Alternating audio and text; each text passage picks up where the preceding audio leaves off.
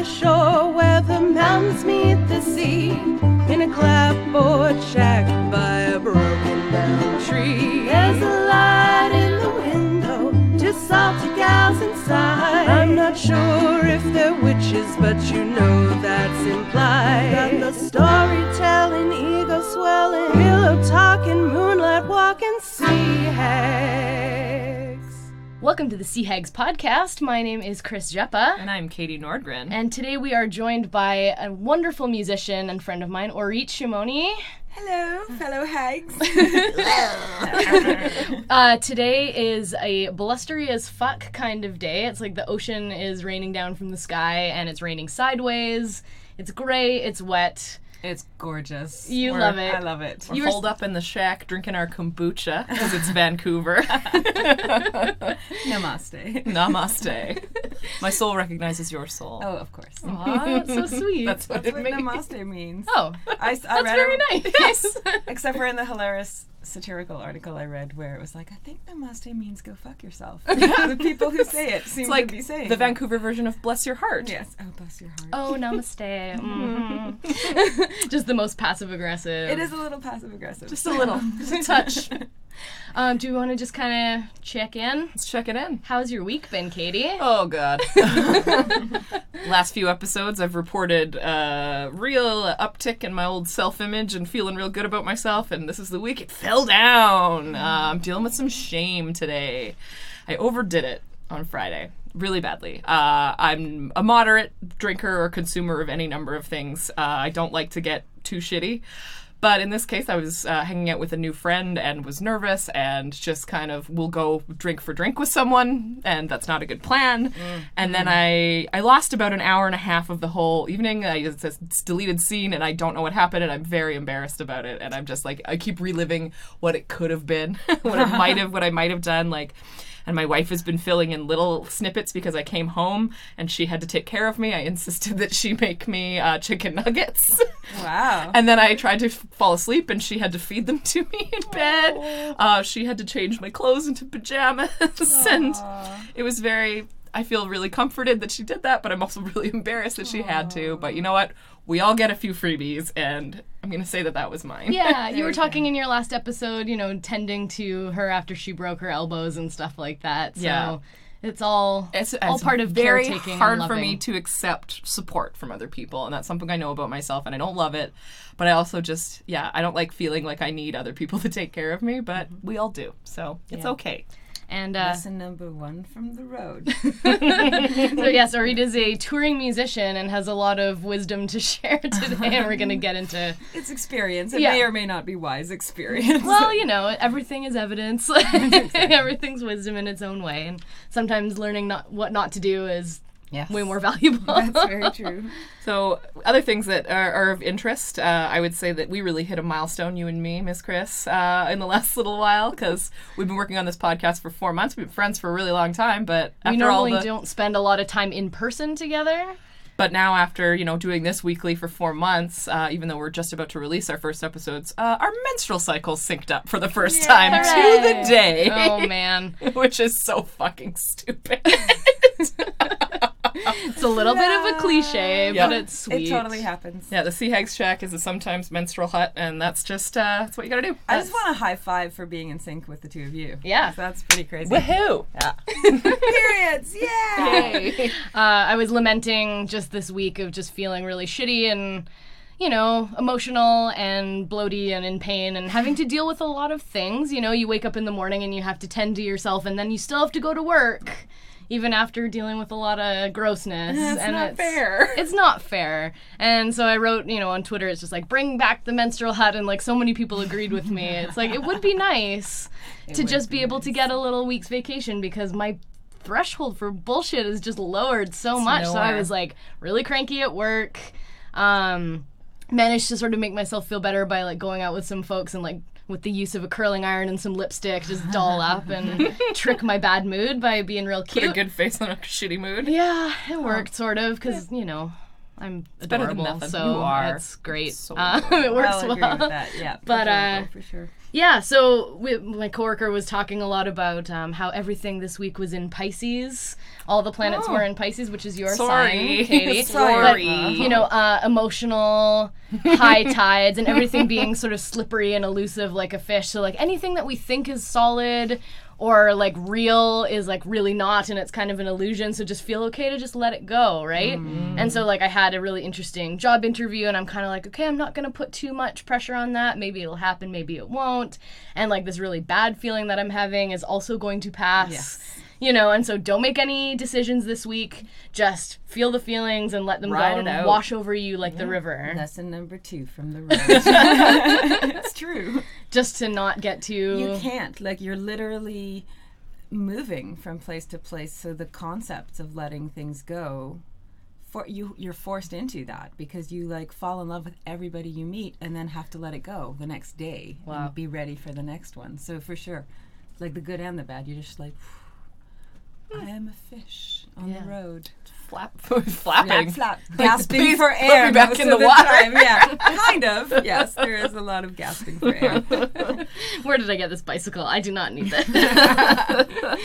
Letting um, go, letting go is. A so big yeah, thing. So that was just like having having a body was awful this week, and having a body, you know, awful. It is like oh, you were yeah. just saying, like, uh, or he was saying, you know, it's I'm going to so be shifting around because like my tailbone's fucked and I injured my feet and yeah. like, yeah, it's so been more than a week, you guys. We're all yeah. being, being brutalized by our flesh prisons this week, and like gravity. What a bastard gravity shit bag gravity is.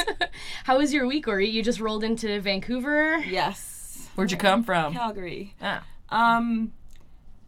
My week was great, and I don't say that very often. It usually is pretty great, but I usually feel complainy. Um, it was, I was wrapping up my time in Calgary. I had a place to myself mm-hmm. for a couple of weeks, which is a huge luxury for me, and I was able to catch up on a lot of booking work, which is a huge part of what I have to do, but it's the hardest part to tend to while I'm gigging a lot and, and socializing with the people I'm staying with and working on recordings and writing, and it's like, oh shit, but I haven't booked shows. So I caught up. I caught up on a lot, and I caught up with a, a very renewed sense of motivation that I really needed because I was really burnt out, and it was there were a few things that the universe went, dose, dose, dose, here, here, here, you need this, this, this. And I got all of it and just went, it just, I, I've been rebooted. Mm, that's yeah. wonderful, because I can imagine, yeah, just being on the road, playing shows every night, you know, or traveling in between them all the time, and it just would drain your energy, and then having yeah. to do all the admin stuff. It's ridiculous. It's such a pain in the ass yeah. as well. But you need to keep doing it to keep mm-hmm. doing it. And like also, it, like, if I don't do it, I have no income. So it's... Yikes, yeah. Yeah, it's like if I can take a break, but that means that I will have zero coming in. Yeah. So I have to not let it slide. Mm-hmm. Hustle. Yeah. yeah. I just got to keep hustling. Yeah. I think I had a paradigm shift about the hustle in the last week. Yeah? After reading a novel about a Russian revolutionary. Like it was That's really why your phone keeps autocorrecting. Uh, to Trotsky. I know. It's totally to Trotsky. That's way before I read the um, the novel, but it's all coming together now. The signals from my paranoid universe. It's, it's telling me something. Um, you have to go kill Putin. Don't say that on the air. Oh, no. He, he will do something about it. Okay, yeah, probably. We're being bugged right now. Oh, shit. Um, I think we're being recorded. That's the best. um, yeah. Um, but what was your paradigm shift, sort of? Or? Um, it's not a new thing for me, but it's something that I need constant reminded, reminding of, is mm. that there are reasons that I'm doing what I'm doing beyond myself. And I have to constantly, the one of the things that brings me down, like, in a huge way is feeling like it's um, it's about the success or failure of my ego. Mm-hmm. And then having to remember that the songs are for other people and songs help people mm-hmm. and they actually actively help people. So it's not about, m- you know, me wanting attention for what I do. It's about me providing mm-hmm. a service for people. That's a very uh, business way of saying that. But I mean, I've, I've music is medicine. Mm. It's medicine for myself, but it's also medicine for other people. Mm-hmm. And I've, I, um, that made me, there were a few th- conversations, like really important, pivotal conversations in the last few weeks for me that reminded me of that. Nice. And then reading this, I've been very concerned about not being um, an activist enough in mm-hmm. these very, very troubled times. Mm-hmm. And like having really struggling guilt over that, like what am I doing? Like there's like serious wars, and there are there are I am not involved enough. And every time I express concern about that, my friends are like, "You are an activist. What are you talking about? You're this nomadic like songstress singing like awareness to people, and that's activism." Like no, yeah, but no, because you know I'm not like risking it. Like there you are. You're totally risking things all the time. Like you're a total fucking activist. Okay, okay. um, and then reading this book. About the um, Russian revolutionary? About the Russian revolutionary. She wasn't really. It was it was written incredibly brilliantly because she just got swept up in the revolution, and the different characters embodied different sentiments regarding being a revolutionary mm. and the, the ambiguity about it. Mm. And uh, I was kind of flabbergasted when I met the first characters in the novel who were speaking this. I mean, and in those days, it was really like, ideology was ideology. It was yep. before postmodernism. So there was no fragmentation. If you believed in something, that was pervasive, and Marxism was Marxism. There was a character whose mother committed suicide when she was young, and when she confided that to the group of revolutionaries, like, she didn't kill herself. The class systems killed her. And it was, I'm reading that. It's not going, wrong. It's not wrong, but it's also ridiculous, yeah. even though it's not wrong. And mm-hmm. to see everything from, I was like, how could anybody have been so single-minded? But then other characters reveal the ambiguity. Mm. It just really, really spoke to me, and then kind of juiced me. And I was like, no, you, you, you get out there and you do this, and do this in a way that's maybe a little more overt and obvious, that you're not just performing. So I've started doing workshops now too. Oh, cool. Yeah, and more community things. Right that, so I'm going to do my shows, but I, I'm offering workshops before the shows, and then I feel like that's a way to put it more out into the world. Yeah, well, because people don't have to make the leap. They'll mm-hmm. enjoy the music if they enjoy the music, but I can actually make them more interactively part of yeah. and make it more explicit that this is what rhythm does to communities, this is mm-hmm. what melody does to communities, this is what expressing yourself creatively does for communities. Let's do a workshop together where we all do that together. Okay. And then let's okay. and then let's sit back and enjoy my show, you know. Hello. Something like that. Yeah, now you've done some work, sit back and relax, and I'll entertain you yeah. with cheeky fun yeah. and sad and emotional and beautiful songs. Yeah, but kind of showing the uh, the culmination of years of mm-hmm. thinking that way, but just here's my example of my creativity. Mm-hmm. Now go do yours.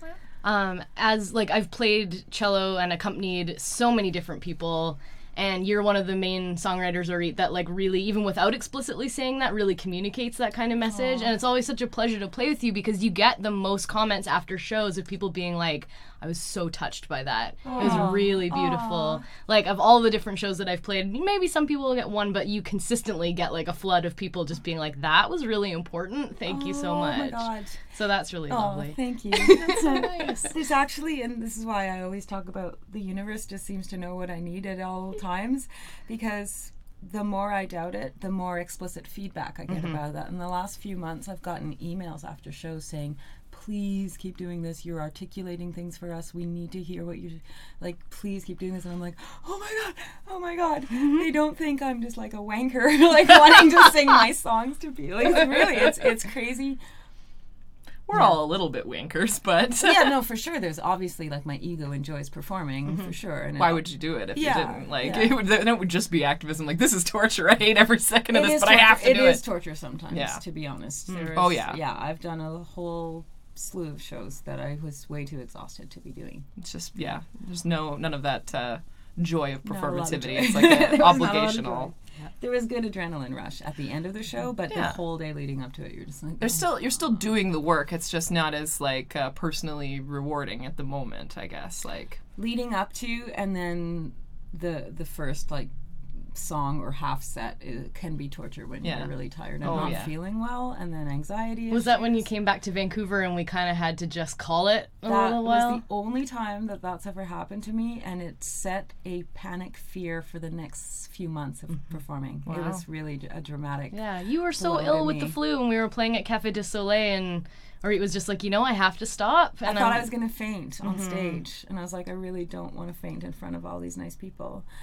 And and I called it, and it was the most terrifying. Because you've got such this like work ethic on the road that you would just yeah. like, I'm not going to cancel any show no, ever, I've, ever, I've ever. I've played way sicker than that too, mm-hmm. so I was surprised by my own, and it was you my body going. My body literally was like, hey, you, like. You're not listening. You know? You're not just your brain, you lady. You need to listen, and I'm going to convince you that you're fainting. Mm. I felt like I wasn't getting any oxygen between breaths. Shit. Oh, God, jerk body. Well, well I mean, so hard to have. But, but thank you for looking but, after well, you, I guess, yeah, in that yeah. way, too. Oh, yeah. man. But it took me a, a long time to recover from, from that. Yeah, mm-hmm. bodies are... They're, just, they're annoying, persnickety little things. They are. Uh, no, today is the first they're day. I think also that, really oh. good things for like telling you things. Oh yeah, you just have to listen. It's to a them. Good little message yeah. system, but listening to them is difficult. Yeah. So, so today is the first day that I, I think I've properly met you, Orit. Yes. Like I don't know if I, I've heard heard tell of you in the uh, taverns and I'm a legend in this tavern. Absolutely. Um, and uh, but I know that you and Chris have known each other for a really long time, and uh, you apparently have a pretty good uh, tell. Yeah, meeting. So I think it's been about four years. Is Something that what like we that, thought? Yeah. Four or five. Um, and so we met at the Railway Club um, in sort of a random thing. I was there with my friend Hillary, who sings the theme song. Um, Hi, Hillary. We love you. Yay, we love you. We do love Hillary. um, I do love Hillary. And we were we were out seeing a supper show at the Railway Club, and it was my friends Cam and Jesse who did one the first Wednesday of the month. Oh, yeah. They're silly gentlemen. They no longer do that, and the Railway Club has changed a lot. But at that time, it was sort of like my clubhouse where mm-hmm. I felt very... full of like awesome community people, and so it's like, oh, I'll just go to this regular thing, and they always would invite people to come and play, and I would get up and sing backing vocals with them. Um, and Orit was there because she was going to be playing a show later in the night, so she was just there early, get some food, chill out, sound check. Yes. Yeah. And the the guys that were running the supper show said, hey, why don't you come up and play a song? Yeah. And I did. I was like, oh, that's really nice. Yeah, yeah, okay. Um, And it was like, you know, four years ago was different for me. Like mm-hmm. it was, ar- I was already halfway into my touring life, but I was like, you get a lot more confident as you go. So I, I didn't, I can remember kind of faking my confidence a little bit that yeah. I was like, okay, they, I'm on and I gotta think fast and pick a song that's gonna work with their... what they're doing, because mm-hmm. a lot it's of my kind of a silly raunchy vibe basically mm-hmm. yeah, and I'm like not known for my silly raunchy songs, but uh, I had one oh, I perfect. had one yeah and so that's the one I played, and uh, she invited Hillary and I to come up on stage and sing backing vocals, so yes. we did, and that was really delightful. Wonderful. Um, and then in the, like she was playing this like sassy song, and the two guys were like slow dancing and grabbing each other's butts and stuff like that behind her. And so, I didn't know that, I just know it. Everybody was laughing. I was like, okay, someone's gonna yeah. laugh me. So, I hope they're not making fun of me. But I don't know, it was a delightful thing, and then you said, you know, stay for my set, and yeah just wound up basically like, hey, I'm a musician that comes into town every once in a while, so then next time I'm in town, can we play music together? And it's just become a tradition that yeah. sort of in the spring, it seems like, usually. Or yeah, it shifts a little bit from year to year, but yeah, yeah I'm usually here once You're like a, year. a bird. Um, I used to be called Little Birdie. Oh, that's why. There we go. That just clicked in. I remember okay, that. I remember seeing posters and things. Yeah. So, like, we've done shows every time you come in. Either we've planned, like, a house concert at my place yeah. or at our friend Svee's place, which is a beautiful place to play music. We did um, a couple more Railway Club shows. Mm-hmm. We did um, Cafe de Soleil a yep. couple of times. Yeah, so yeah. we generally try to, to gig as much. And we just played a show last night at uh, Skinny Fat Jack's, which is the little spa- blah, space spot is the words that I was trying Splot. to... Splot. Spacebat. That little splot behind uh, Slickety Jim's Chat and Chew. Oh, we just love quirky names yeah. here at Slickety Jim's. Yeah. It's a really it's lovely space, though. It's an incredible space. It was super too. tiny. I heard that. Um, we were told, you know, the capacity of this is only like twenty-five people because of fire code. And it was the weird sensation where it's like, normally you're just like, oh, I hope enough people come. And this time we were just like, I hope, I hope too many people don't come. Yeah, so that no one has to be turned away. It was the weirdest feeling of my life to be worried about both outcomes at the same time. Like, not enough people, too many people. Want exactly the right amount I of people to show exactly up here. I need twenty-five people to show up. Or people to show up early, leave, and new. And that's exactly, Which, it totally, it couldn't have happened more perfectly. That's wonderful. Yeah. There were bums in all the seats, and then a few left, and a few more came. It was perfect. Mm-hmm. Fantastic. And yeah, it was just a beautiful, beautiful show to play. We wound up, yeah, just jamming together for a lot. So just jamming it out. It was a, a delight. Right on. Um, but so... That's kind of our, our origin story. We just keep doing stuff every time, and I want it to continue Me very too. much. And as, like, you know, you're on the road and traveling around, you must have a lot of little hot spots all over the world where you've got people that you meet up with. That's the best part about being a solo act. Because mm-hmm. everyone's like, oh, you must be, oh, you're all into... No, because I'm solo. That was a whole series of sentences. Yeah, I didn't really catch that, actually. um, yeah, exactly.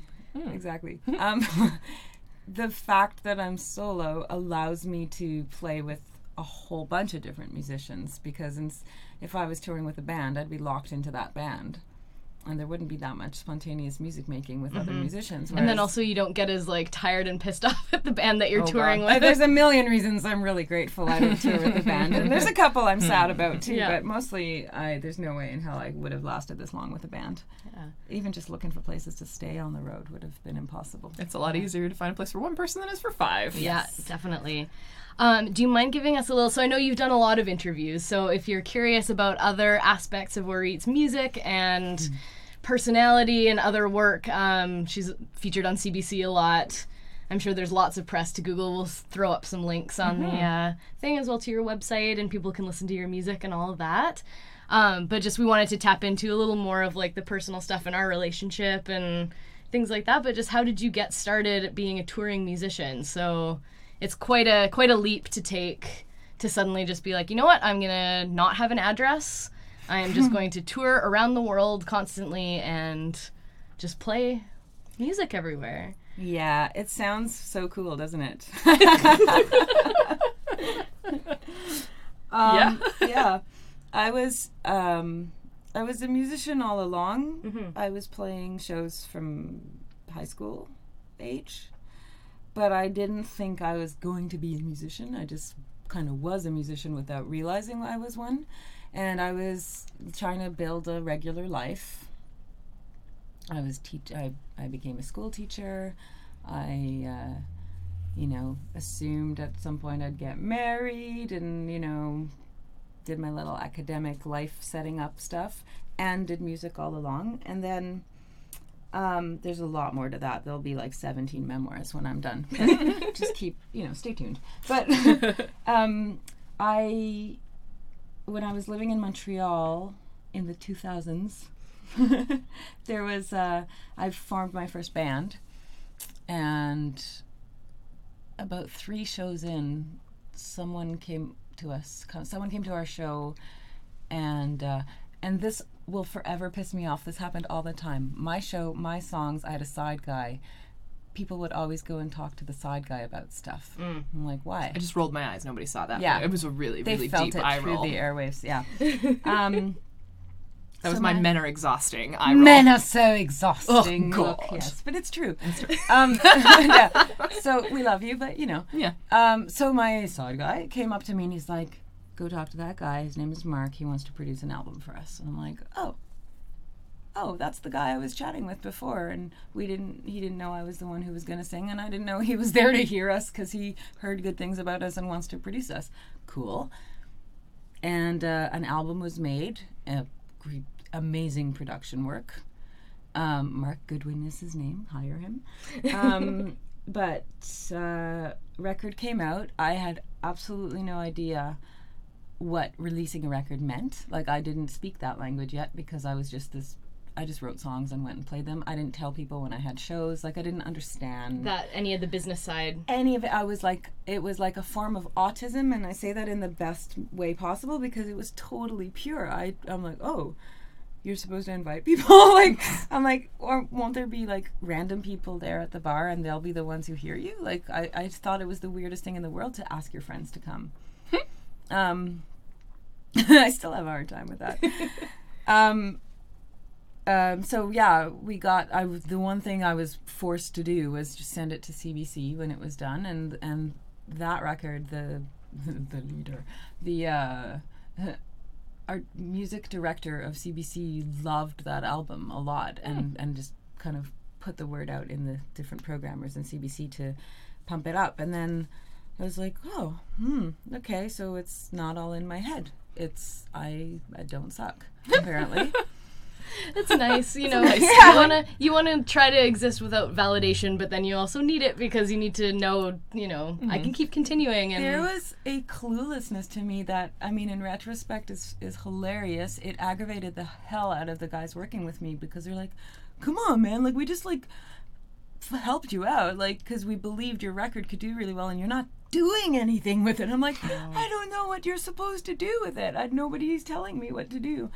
Um, why won't somebody just tell me what to do? It's like you're riding a tricycle one day and then they try to get you to drive an eighteen-wheeler without explaining yeah, it. Yeah, it was pretty much how I felt. Um, so there were little piecemeal things where, okay, we went to play, like, Canadian Music Week and we got accepted into little things, and I filled out my first little grant application to go do that, and I basically got a glimpse of... I remember going like, holy shit, this grant application is more work than my master's thesis. Like, holy this crap. Is an insane amount of work and follow-up and organization. And I was teaching at the same time and finishing my master's at the wow. same time and writing my first book at the same time and basically Jesus. Never slept. So I I got a glimpse of how much work it is entailed in, in doing music. Yeah. And then thought, oh, man, I'll never know... How what can what I can do with this unless I give it my full-time attention. Yeah. My whole life I've been jealous of people who have a single focus because I've always been trying to live like forty lives at the same have, time. Have like your fingers in twenty yeah. different pies. Many, many that's delicious what I'm, pies. That's what I'm doing right now. Like, it feels fragmented but all sort of leading to the same kind of thing. Yeah. But I don't know. It's just such an interesting concept to be like, okay, let's... all this other stuff that I'm using maybe is like a solid foundation it to like is, pay yeah. my bills and get that. Mm-hmm. Like, I really hold on to that kind of stuff. I think it's also thematically foundational. Mm-hmm. Like, it, it feeds your art too. Yeah. So I'm I, when people tell me like, well, I'm not an artist like you because I still have a job. I'm like, no, no, your job feeds your art. Like, yeah. it's all one. Oh yeah. Yeah, that's fine. I Inside. just, um, when I finished high school, I was like, I want to take a year off and do music. And my mom and dad were like, yeah, you can. Sure.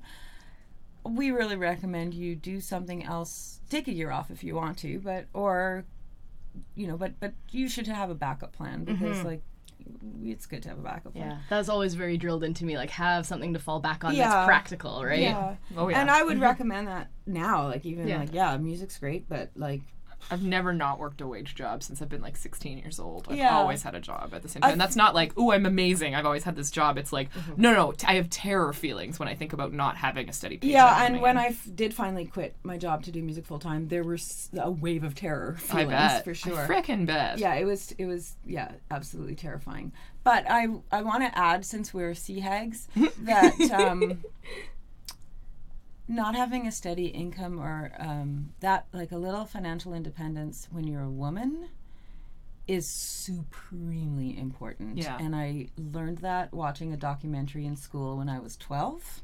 And I remember going, oh my God, I'm never going to financially be dependent on a man mm. ever. Mm-hmm. And that, that, that colored me like that. And I'm like, no, no, no. Like, if you get knocked up, you have to be able to take care of the kid by yourself. That was like this thing in my head from oh, the wow. time I was oh, really God. young. Um, it's weird, but yeah. So, yeah. Um, good to have a backup plan. But this mythical year off lingered in my brain mm. for the entire decade that I waited to do that. And so I was like, I'm going to take a year off now. And I did, and within two months or so, and I was completely freaked out. But it was only a year off, so it wasn't a big deal. And then within about two months, I was like, a, a year is not enough. Like, are you insane? Like, you need five years. Wow. You're not going to get a glimpse of anything. You're you're going to, like, move two inches forward and then, like, stop it all again when you go back to work. Like, no, no, you need more than a year. Um, I'm I'm giving a really long answer, I realize. Yeah, totally. I do that. Um, That's, we've got unlimited digital data. Yeah. I'm trying to, because I'm remembering it myself. Like, how did this happen? In that year off, I ended up moving to Berlin after flailing around through Canada and finding, like, I wanted one show in Alberta, one show in B C. Like, I had little goals for myself to, okay, you know, you took a year off, you have to do one show in each province and one or two shows in Europe, and then you'll have done your year off. um, ended up your in semester abroad. Yeah, kind of, kind of. At the same time, there was some really dramatic personal life shit going on mm. too. So there was, like, I was being pulled in a lot of so crazy, crazy directions. Like, picking up and going to Europe was kind of like, cool, see you guys. They, um, it it was see you guys and hello you guys. It was, yeah, it was it was a very dramatic, like, movie movie drama. Like, it was insane. There was, like, love. Triangle. Love trapezoid. There was a love trapezoid. No, love parallelogram. Yeah. There was a, a non-geometrical form love trapezoid. I like that. There was craziness, and mm. it got me to Berlin, where the craziness continued. But in the time that the year I moved to Berlin, the rules changed there. You used to be able to be there three months. Go to Poland for a day, and then your three months could be renewed. Mm. And suddenly there was the Schengen zone. The sh- they changed, yeah. So now there was this Schengen zone to the Schengen zone. Sorry, it happens. I wish the listeners could see the look on my face right now. Which is really just like, come on. Like, no, I was like, why don't I know that song? Danger Zone? Well, Kenny yeah, Loggins? No, I, I know the song. Oh, okay, but good. I for a second thought the Schengen Zone was a real song. I was confused. Yeah, it was in uh, Top Gun. Sorry. Moving on. So it's you're in Berlin. I was in Berlin. The rules have the changed rules have on you. changed. For me to be there as long as I intended to be there, I needed to apply for a visa. I applied for a visa. The drama in my life that got me to Berlin also got me to give up the apartment I had in Montreal. Mm. Um, I stayed in Berlin for the length of my visa. I had to go back to Canada. Life was still really upheavally, mm. and I wasn't sure what city to live in. And I had a tour booked, and I thought, I'm really stressed out right now. I'm going to take these three months where I have shows booked all over Canada, and then I'll look for an apartment and figure it out. And as I was on that tour, I was like, or maybe, uh, like, what if? What if, um, since I have to look for places to stay on the road and I want to keep touring, if I look for an apartment, I'm just going to be constantly looking for people to sublet it while I'm still touring. Mm-hmm. Why would I do that to myself? Why don't I just keep touring? Never in a million years did I think that this would last as long as it did. I thought a few more months, then a few more months. Mm. And it has now been seven years. Wow. Seven yeah. years, no fixed address. Yeah. Wow. Yeah.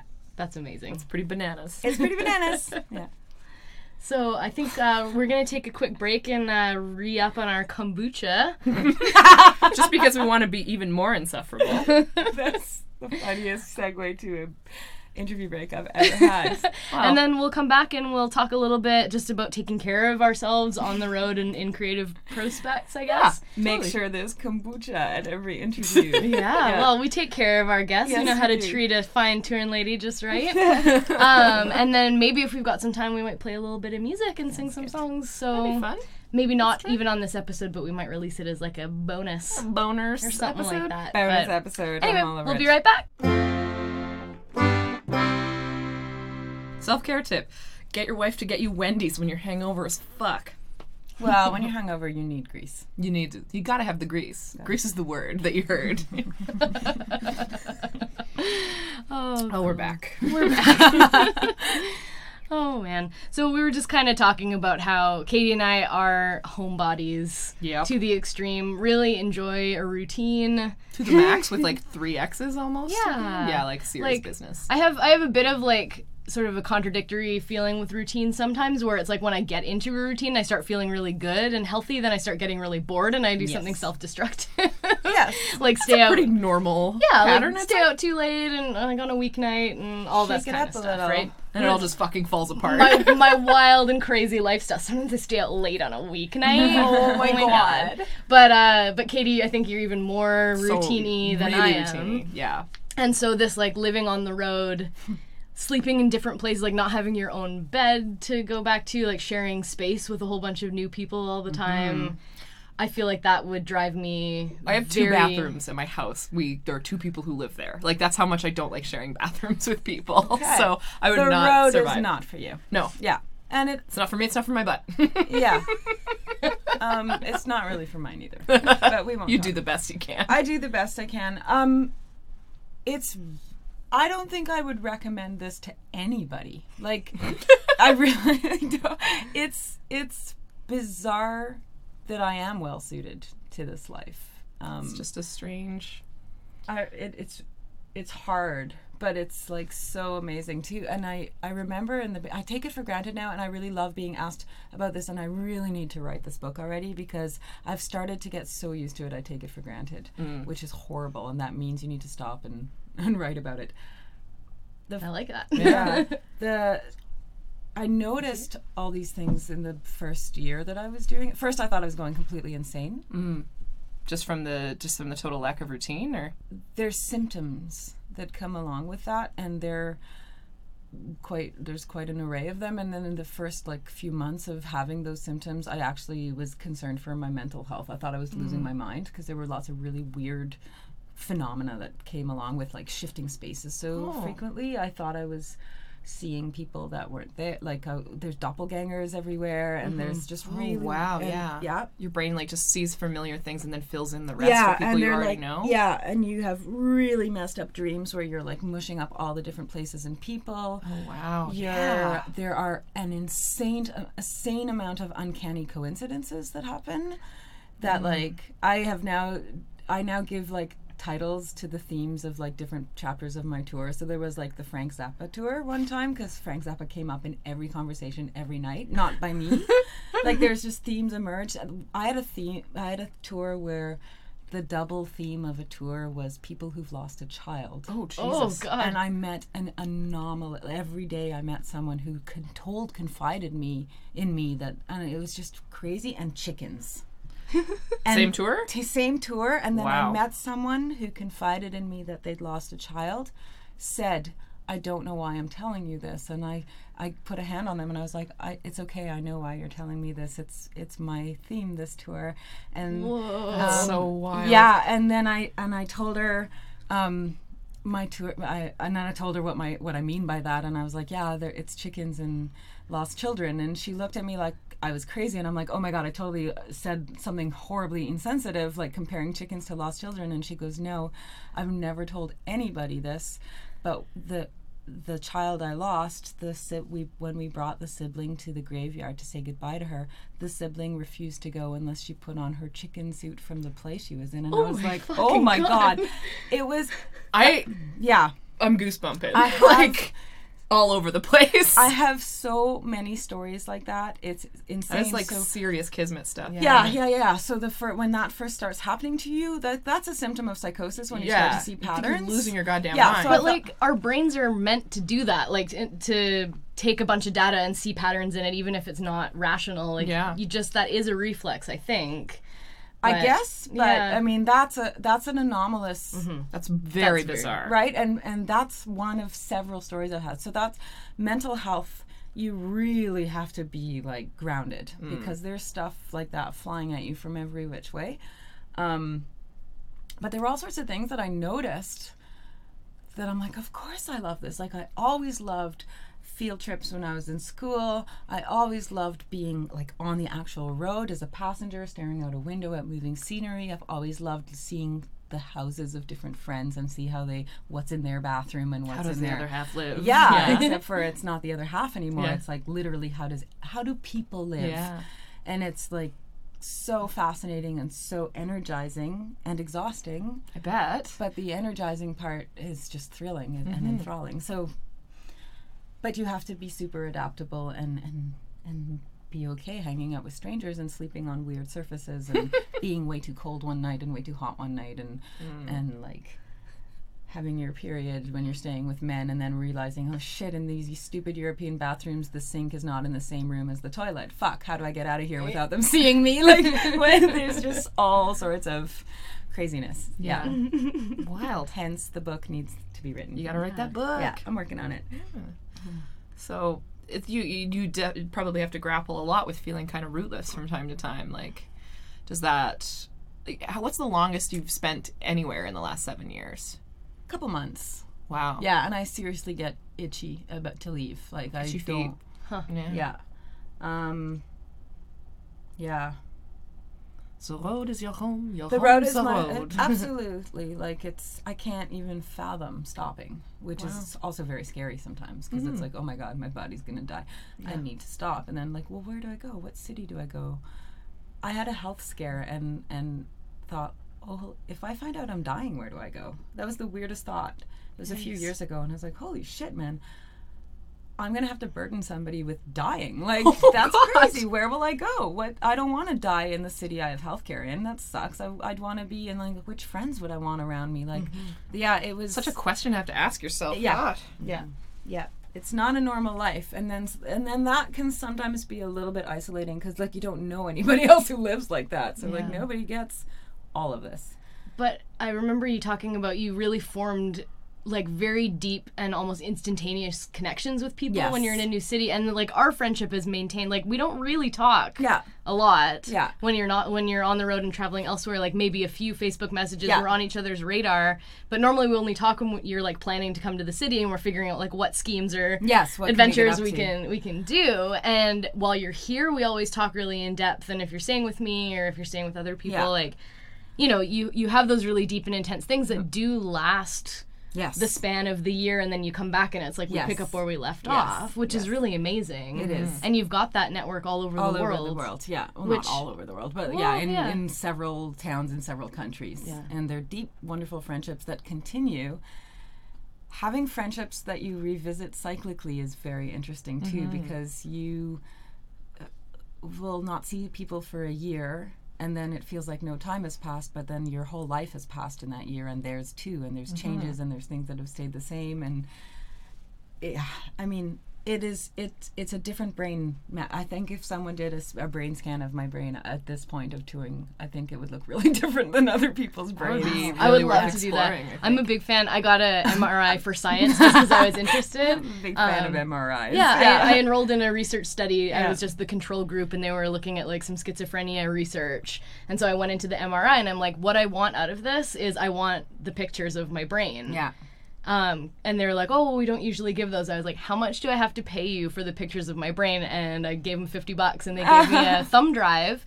They're like, we can't give you a snapshot because the M R I does like a whole um, yes. thing. So it's actually, I have a video. Oh. And it loops. Is it your whole body? Or it's my whole brain. And it just like parts come and they develop and they turn away and then they go. It's like trippy as fuck oh, to look at. You looked inside your own I'm head. I'm a hypochondriac, yeah. so it would be really What's that bump? What's that thing? What's yeah. That? yeah. Well, it's kind of weird because you're just like, what? I'm missing parts of my brain. But it's like, no, they're just not showing up in that image. So it's like this big oh, flow. Cool. They can't put together the whole thing. But apparently musicians' brains, um, the corpus callosum, that connects the two hemispheres. hemispheres is thicker because we do a lot more connective work yes. between our right brain, left brain creativity and I communication totally and all the motor skills and all the math and all the language mm-hmm. functions. Like, so apparently, so I was just like, I asked them, I'm like, do I have a thicker corpus callosum? They're like, we don't really know. I'm like, sure. Why did I sign up for this study? I want to be proven genius. I had to take out all of my body jewelry to go into the M R I. Oh man, it's so funny like how certain things will just trigger memories in your brain because you're like, a corpus callosum. I'm like, Phineas T.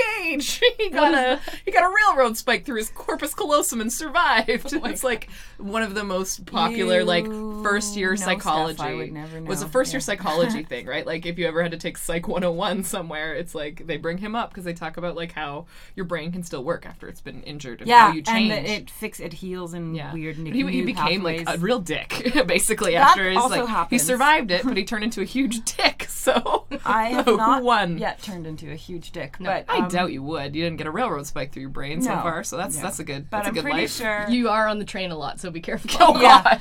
I don't think don't tell yeah. that to a paranoid I person. Would, no, not paranoid, hypochondriac. Okay, it has yeah, to yeah. be symptoms first. Yeah, yeah. It's not a disease. It's like an it's yeah, an exactly. accident. It's fine. So it's fine. What am I gonna do? I can't avoid accidents, but I can, you know, try to I can worry myself. I can worry yeah, it's into worry myself sick into diseases. Yeah. Yes, yes. Totally. Yes. Well, I'm always trying Actually, to Actually, I too, was so. just writing. I do write towards this book in, in little snippets, and I was just writing a a, a piece about um, another health scare and how I compared my reaction to it to the reaction I had to a health scare a few years back, and it was so radically different. Mm. A few years back, I had a health scare, and I was like, I can't die now. I cannot die now. I've just started living on the road. This cannot be my story. I cannot die now. And this time I was like, it's okay if I die now. Ooh. Which I don't want to, but it was like, I'm proud of who I've become. Aww. And I think people know who I am as who I know I am, and there's a body of work out there that I've put out. God, so holy shit, I think I've reached some level. I was talking peace. To a friend about happiness, and I was like, I don't really use the word happiness, but I use the word satisfaction. Mm-hmm. And that was a really profound reaction to fear that was very new and noticeable to me. Mm. That was like, and not, don't get me wrong, like I really have a lot more work to do that I want to get done. I'll have done. to go kicking and screaming, but yeah, yeah, like, sure. okay, fine, but I'll hate it the but whole what, time. But what a difference. But I was, in writing about that, I realized that I've always had weird health things, even when I was younger, but the fear and anxiety about health did not start until I started living on the road. Mm. So uh, one definite negative side effect of being on the road is like hypochondria that I never had before. Mm. I might have developed it anyway, but this, I'm going to be a burden on somebody. Mm. Uh, I'm in a foreign country. If I have a heart attack, what's going to happen? Like, it's a completely different thing than I'm at home. Yeah. Mm. Yeah. And then what about taking care of yourself when you're not well on the road, or... Because it's it's different, you know, you're at home, you have friends around you or parents or mm-hmm. partners or whoever that can, like, bring you soup or change yeah. you out of your jammies if you're really hungover. Like, yeah. yeah. Or, like, I don't know, make you soup or whatever. Yeah. You have your close Do you really want some can... soup right now? Is that... Did I mention soup a couple times? A couple. Oh. Well, yeah, I just want some soup. soup. I'm soup gonna is make... like the um, perfect metaphor for I'm going to make some comfort. delicious uh, burrito kind of like tortilla soup after Ooh, this. Whoa. So that's that sounds... maybe it's on my mind. Yeah, it's good. In, in the soup zone. Roasted yam black bean soup. In the oh, soup. Fuck yeah, girl. Good. Yeah. Okay. That's not good. No, yeah, no one's ever made me that on the road yet. Mm. Soup? Yeah. What? Um, you came to my house and no, soup, yeah, but just not tortilla black bean yam soup. Um, I have two responses to that. One is that um, in the ways that I have taken horrible care of myself, for example, a whole month where my diet was French fries, cigarettes, and coffee, pretty much exclusively. You don't want to eat those cigarettes, though. It's kind of gross. No, no, I was smoking them in between the coffee and the French fries. It was, it was. I was going by what's cheap mm-hmm, because I yeah. was... trying to use, like, be, uh, you know, obviously, for obvious reasons. Um, survival food. It was warm and greasy, therefore it felt satisfying, mm. and then coffee kept me awake when I was exhausted, and then cigarettes were just an addiction I had that I finally kicked a year and a half ago. Hey. um, because, and sleep deprivation, my friends, and then I'm seeing all these documentaries where like sleep deprivation will give you cancer in your thirties. Oh, like great. You know, like you should not do this to yourself. I don't need to know. That. Yeah, no, yeah. I, and I've been severely sleep deprived for years and long before I was touring because I I just don't get enough sleep. Um,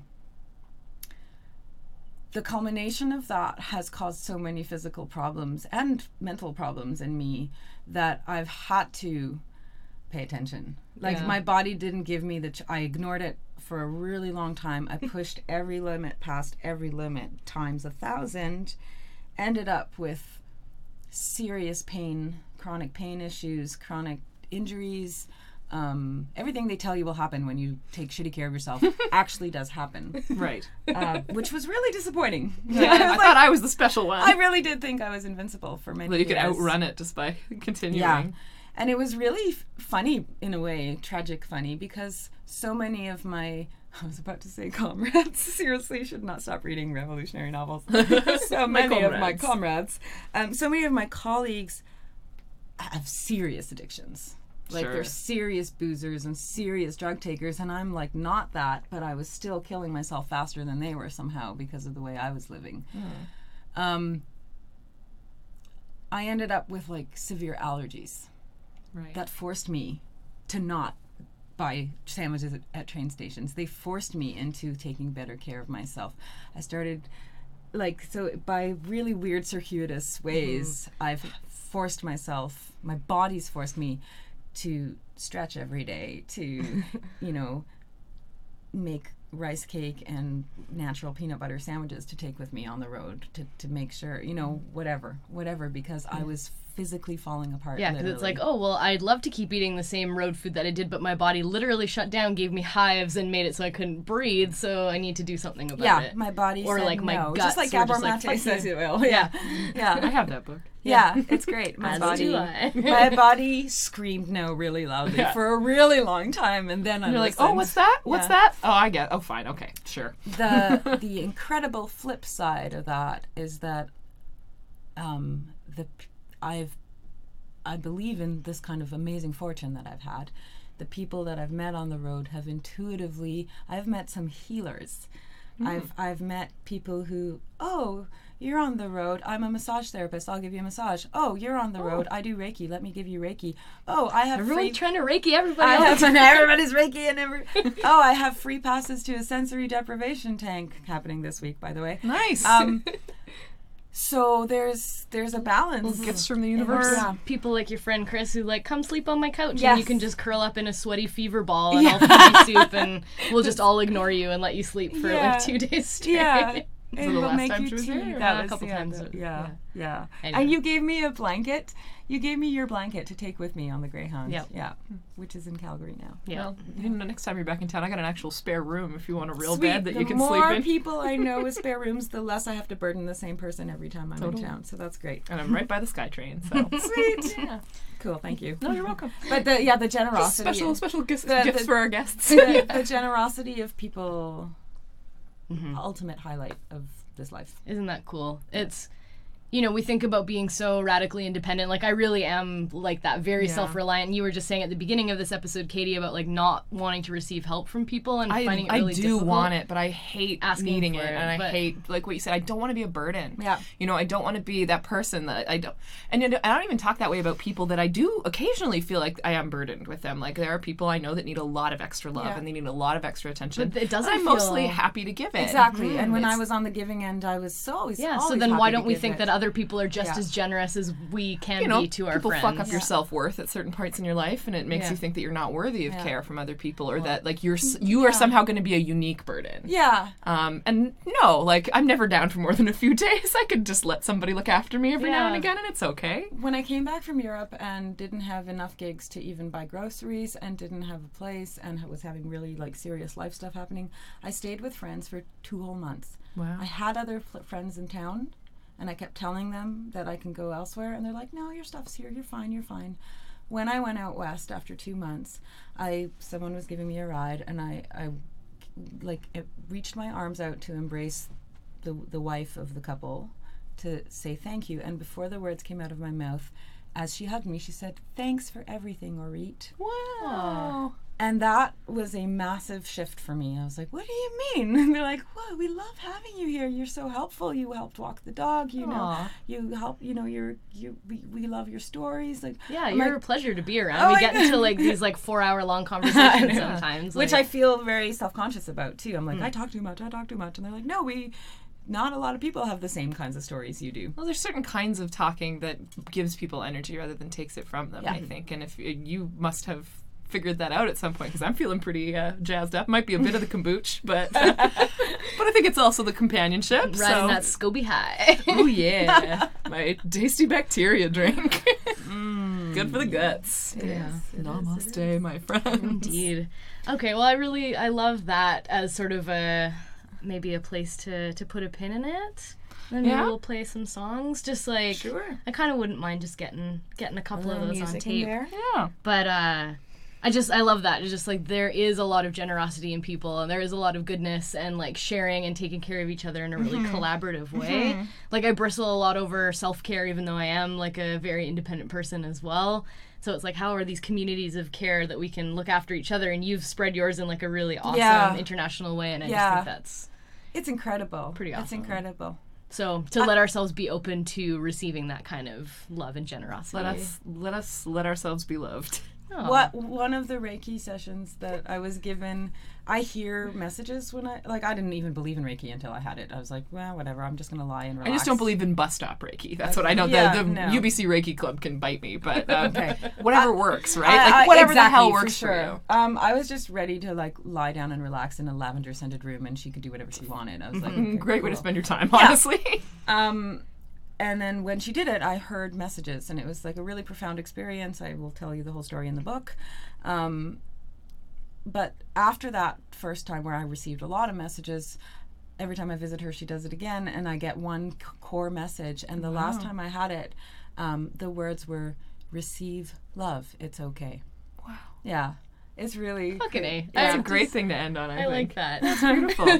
I love you guys. Thank you so much, Orit. And you're coming back in the summer, you said, mm-hmm. so we'll catch up and see what you've been up to. Cast the and pod again. Yeah. yeah. Excellent. Well, thank you Thanks. for having me. All right, folks. This is a shorter episode, but uh, we're going to release some music for you guys later on yeah. this week. And until next week, uh, receive love. And receive keep, love. Receive love and keep it haggy. That's not a thing I guess we say. We're going to try on some catchphrases. That one's not going to be here next week. Okay, bye. Okay.